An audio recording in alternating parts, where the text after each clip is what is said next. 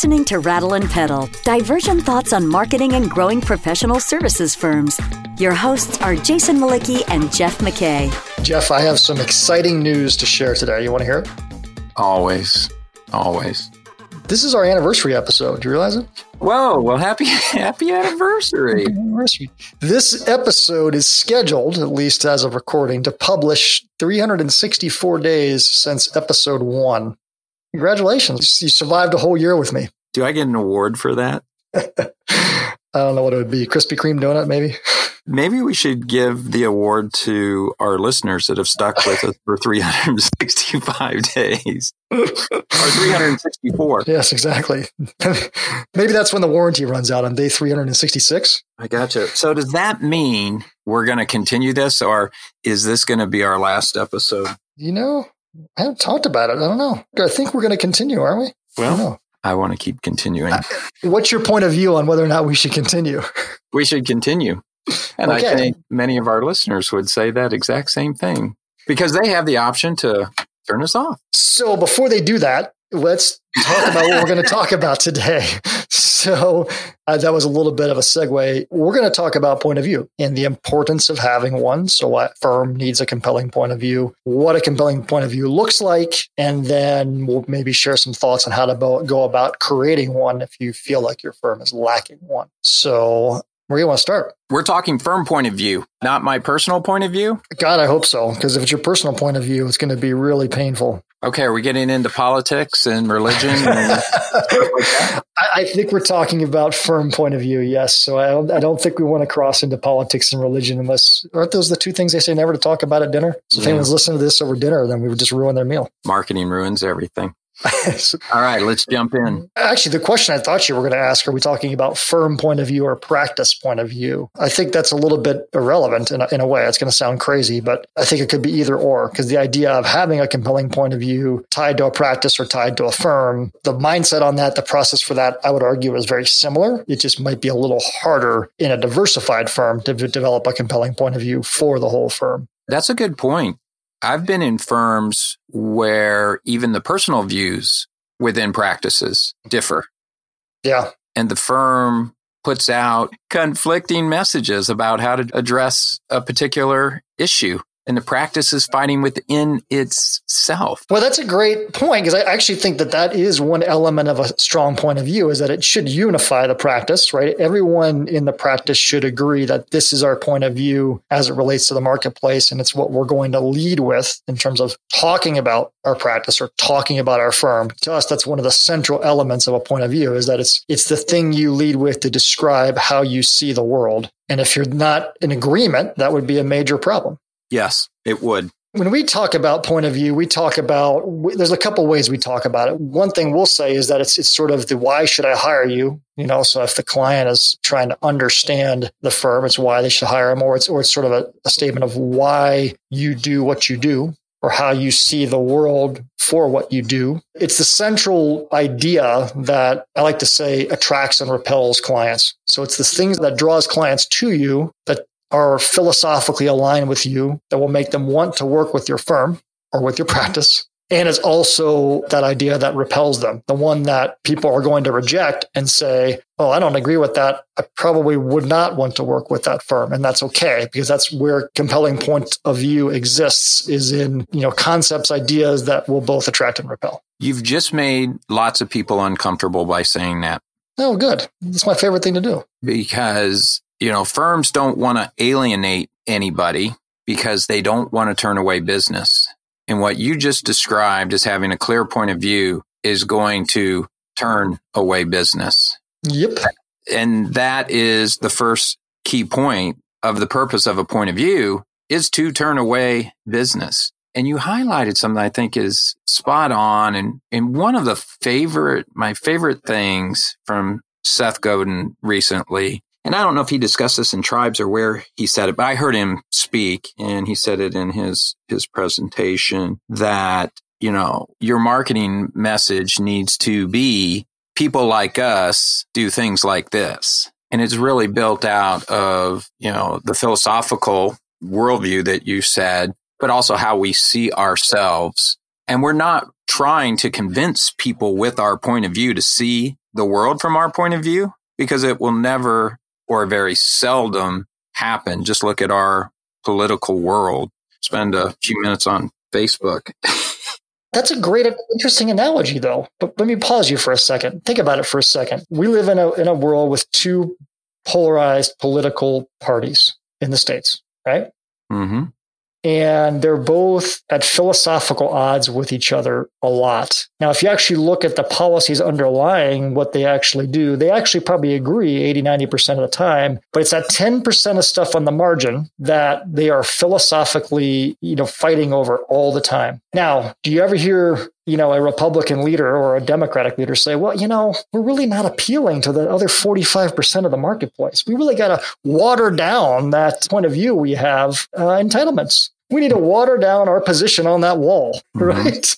Mm-hmm. They never do that, do they? Yet, to your point, firms all the time will water down everything in an attempt to appeal to 100% of the market instead of slicing off 45 or 20% or 30% of the market in really philosophically aligning with those folks. So why is it so easy for it to happen in maybe the biggest game there is, running for you know leader of the free world yet we can't make it happen in a practice? You said we weren't going to talk about politics. Well but you kind of you kind of made me though. It's just right there.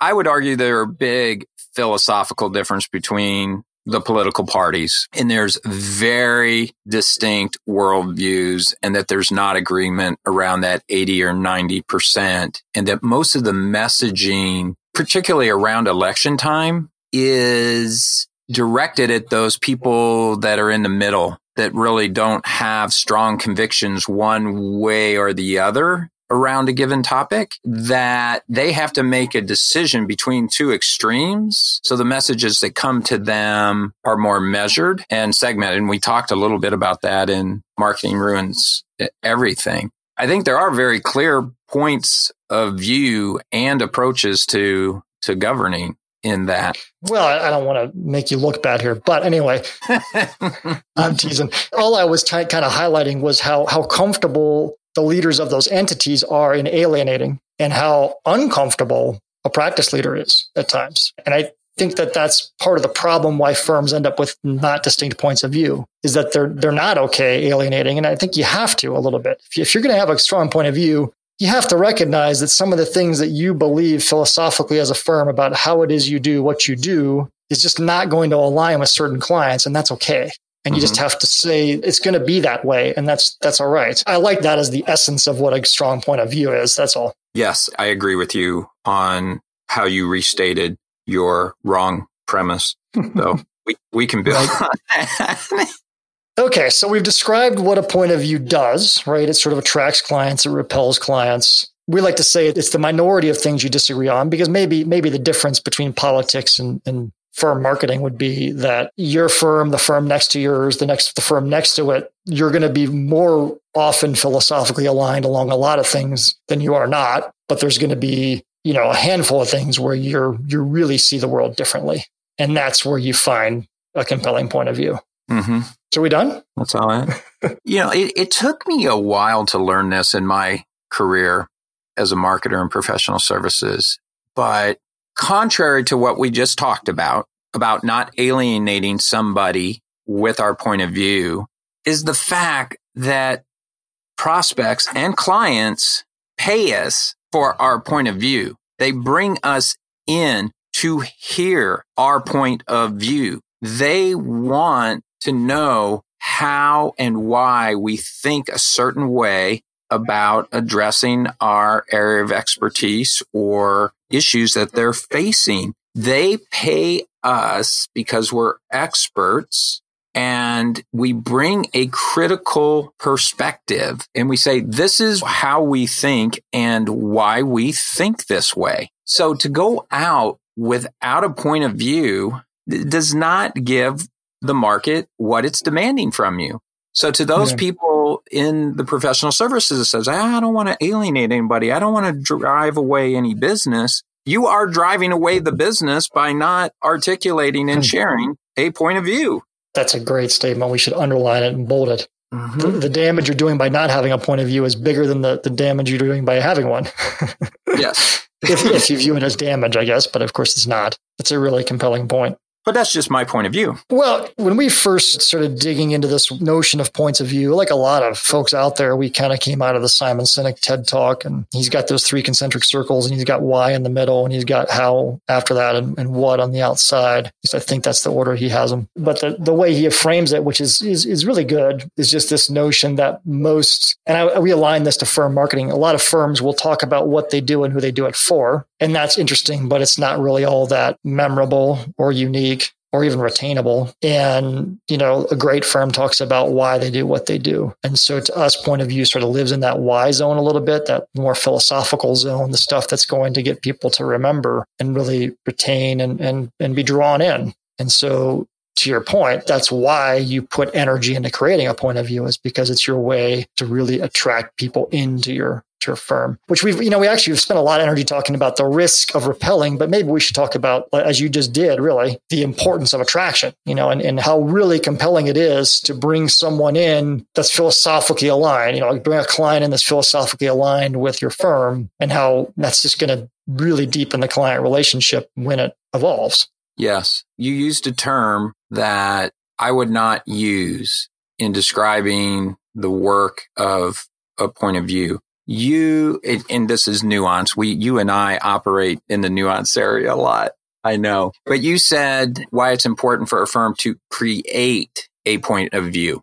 Mm, yeah. And in my experience you never have to create a point of view. What you have to do as a marketer and as a business developer or, or just a firm in general is to articulate your point of view because the point of view is already there. It may need some refinement, but it already exists. At least in my experience, that's true. What the challenge is to strip away everything else that may have been piled on top of it, akin to what we just said of accommodation type of language and qualifying so as not to alienate anybody.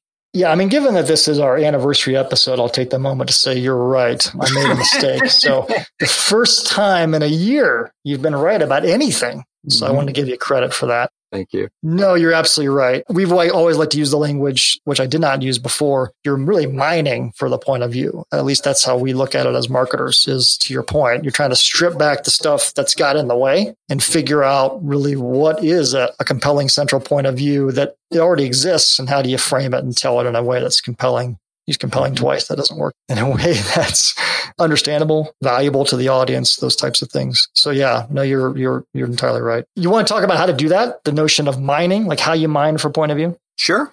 You want me to share my thoughts on yeah, that? You, you, you go first. hey, Jeff, I just served that up for you.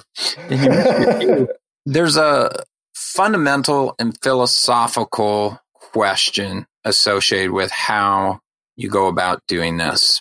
We touched on this a little bit in our prep, and it's a chicken or egg thing in my mind. But how you develop a point of view really is driven by how you see its purpose. And does a point of view reinforce your brand's positioning so that the positioning already exists and you need to substantiate it? Or does your point of view drive your positioning? And firms address that differently. Most firms probably think in terms of some kind of positioning, whether that's horizontal or vertical types of positioning. I would argue that positioning could be purely worldview, point of view, if you will. So in terms of, of building it out, I think you have to start there. You're listening to Rattle and Pedal, divergent thoughts on growing your professional services firm. Your hosts are Jason Mlicki, principal of Rattleback, the marketing agency for professional services firms, and Jeff McKay, former CMO and founder of strategy consultancy Prudent Pedal. If you find this podcast helpful, please help us by telling a friend and rating us on iTunes. Thank you. Now back to Jason and Jeff. Yeah, I mean, I, I, agree with some of that. The idea, we've talked about this before, the idea that you could position a firm entirely around philosophy, I'm not going to say it's impossible. I would call it rarefied air. IDEO comes to mind, a firm that sort of, you know, got its roots in product design and transcended that into a world that's that where they're, they're just known for their philosophy on innovation. And my sense is the idea that you don't have to make a horizontal or vertical decision around positioning. You can exist at the philosophical level with a point of view that's going to be so sharp that it transcends the way they've done is probably unrealistic for most firms. Our experience also tends to be that if you're going to try to develop a point of view really out of thin air, which is what you'd be doing if you don't have any horizontal or vertical orientation on positioning that the likelihood that that point of view is going to be compelling is fairly low because ultimately again you're you're you're sort of positioning to the world philosophically and that's pretty hard to do when you think about just the, the, scale of the world and the scale of the economy. So we tend to believe, I guess, that points of view are more powerful when they when you start from a place of positioning and then and then look at it as a way to separate rather than the other way around. Now, the interesting point to that is, I would argue, in terms of how it's consumed by the client, it's consumed the exact opposite way. So it's consumed first at the point of view level, second at the positioning level. So there's an inverse relationship between how I would, re- would recommend thinking about developing or mining for your point of view and how it's consumed.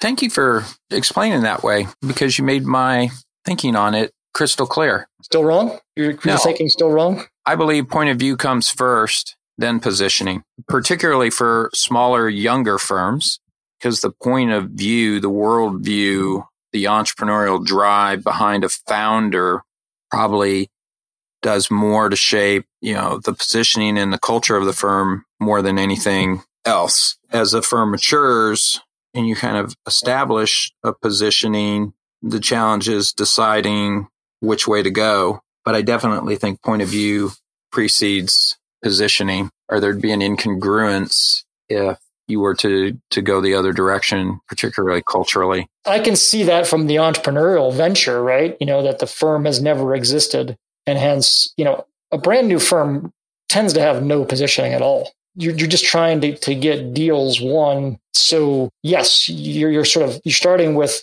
nothing. So your so your philosophy is the most important thing you have is, is a different way of looking at the world. So i could i could see that and I guess I, am saying I could, I could agree with what you just said. For you and I, more frequently, we're dealing with a firm that's come out of that entrepreneurial stage, right? And now they're at some level of scale and now they're questioning all those decisions, right? And they're thinking about, well, wait a minute, we're, we're doing this type of work for these types of clients. Do we want to keep doing that type of work for those types of clients? Do we want to operate differently? Where do we go from here? You know, they've left the entrepreneurial stage and now they're looking at, well, wait a minute, maybe we've, we we're too diverse or, or we're not, we've lost the edge on whatever our philosophy was and it's out of touch or, or whatever. So interesting. I guess my, my comment would be that my sense is what comes first depends, right? It depends on the firm and where they are in their life cycle. The thing that's important to listeners as you and I kind of wrestle through this is you have to understand your starting point. Are you building from a point of view? Are you starting from some solidified positioning? Just know where you're starting from. And that's going to dictate really the question you had asked me is how do you do this? The first step is understanding from where you're starting. Yeah. I guess a long way of getting to where we just got to. So I think that's, that's critical.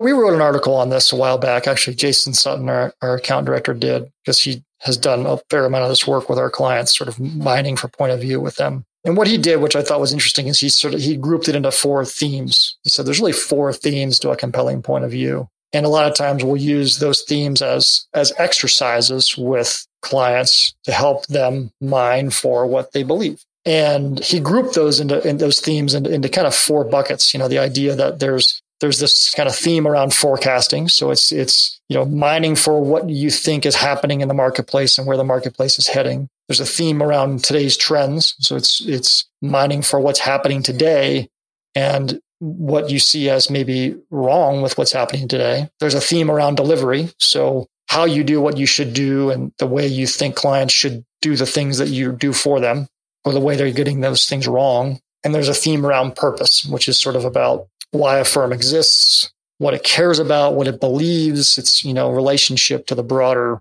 social landscape, if you will. And usually we'll we'll start from those four themes. This is how we do it. Right? We'll start from one of those four themes and we'll build exercises around those themes just to get the practice leaders and partners or whoever engaged in a dialogue and try to pull out of them what their true beliefs are that to your point have been kind of lost somewhere whether or not exposed publicly through marketing for anyone to consume. And I'm sure there's more than that, right? I'm sure there's, you know, you could probably come up with tons of themes, but that's, those are just four starting places that we've found are good ways to dive into a, a discussion that's really an empty whiteboard, really, at the end of the day, right? I mean, you can, to your point, you can believe anything you want to believe.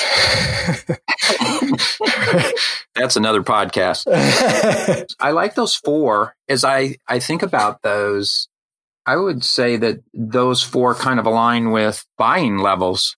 Hmm. Your, your first one, you're kind of forecasting, kind of the futurists would be geared towards a C-level mindset. So if you're talking C-levels, yeah. that would be the type of point of view you would want. The delivery, no, you said the trends. Trends is kind of yeah. more, you know, mid level types of people trying to have a, a longer term perspective on things. And then the how to is very much, I think, a, a doer type of mindset. How do I get this done in my day job? You're not thinking about your last one, the philosophical dimensions of it. You just got to produce a result. But I like the way you think about those. I really like what you just learned on top of that because I can honestly say I had never thought about it in that context prior. And it's a really smart way of looking at it because then it ties back to, like you said, who, who's the client? As you always say, all comes back to the client, right? Who is the client we're trying to connect with? And that's both an organization and an individual. And you narrowed in on the individual. And really, the, the, the point of view is probably first and foremost about attracting the individual inside of the client organization you want more than anything, which is contrary to positioning, where positioning oftentimes is more focused on organizations. What types of organizations are we trying to do business with for mm-hmm. what services? So it's a really thoughtful yeah. answer. And then your fourth one, we call it the purpose. So you know yeah, why the firm back. exists, what it yeah, cares goes about. Back to our our earlier point about the pure philosophical view of the world, the rarefied air that you described. You you mentioned Simon Sinek. He he's in that I would think, because he doesn't have any horizontal or vertical positioning. It was, he built it all around the why. Yeah. You know, Seth Godin would be another one of those, whether that's permission marketing or just, you know, being the, the id of, of the marketing mind. Yeah, that's good. Look at that. That's why we did it to 364 days in. That's why we're doing this. What a tag team. and I hate to say it, but I do think we have to make it a wrap. We have to we have to say goodbye to the anniversary episode and look forward to the first episode of the next era of Rattle and Pedal, which will be next time. And my sense is, and we can change our mind on this. So, but my sense is maybe the next logical place for us to go is to talk about the models and frameworks that sort of wrap around the point of view from a brand perspective and sort of how point of view fits into the greater effort from the branding for the brand strategy of a firm or a practice. I'd encourage our listeners if you have the time, go out to Rattleback and look up this post that Jason did on differentiation and a compelling point of view because there's some really good thinking in that that we didn't get to that is worthwhile, particularly about how you can tell if you have an effective point of view. I think you'd find it really useful. All right. Well, thanks, Jeff. Look forward to talking uh, next time. See you, buddy. Thank you for listening to Rattle and Pedal, divergent thoughts on marketing and growing professional services firms. Find content related to this episode at rattleandpedal.com. Rattle and Pedal is also available on iTunes and Stitcher.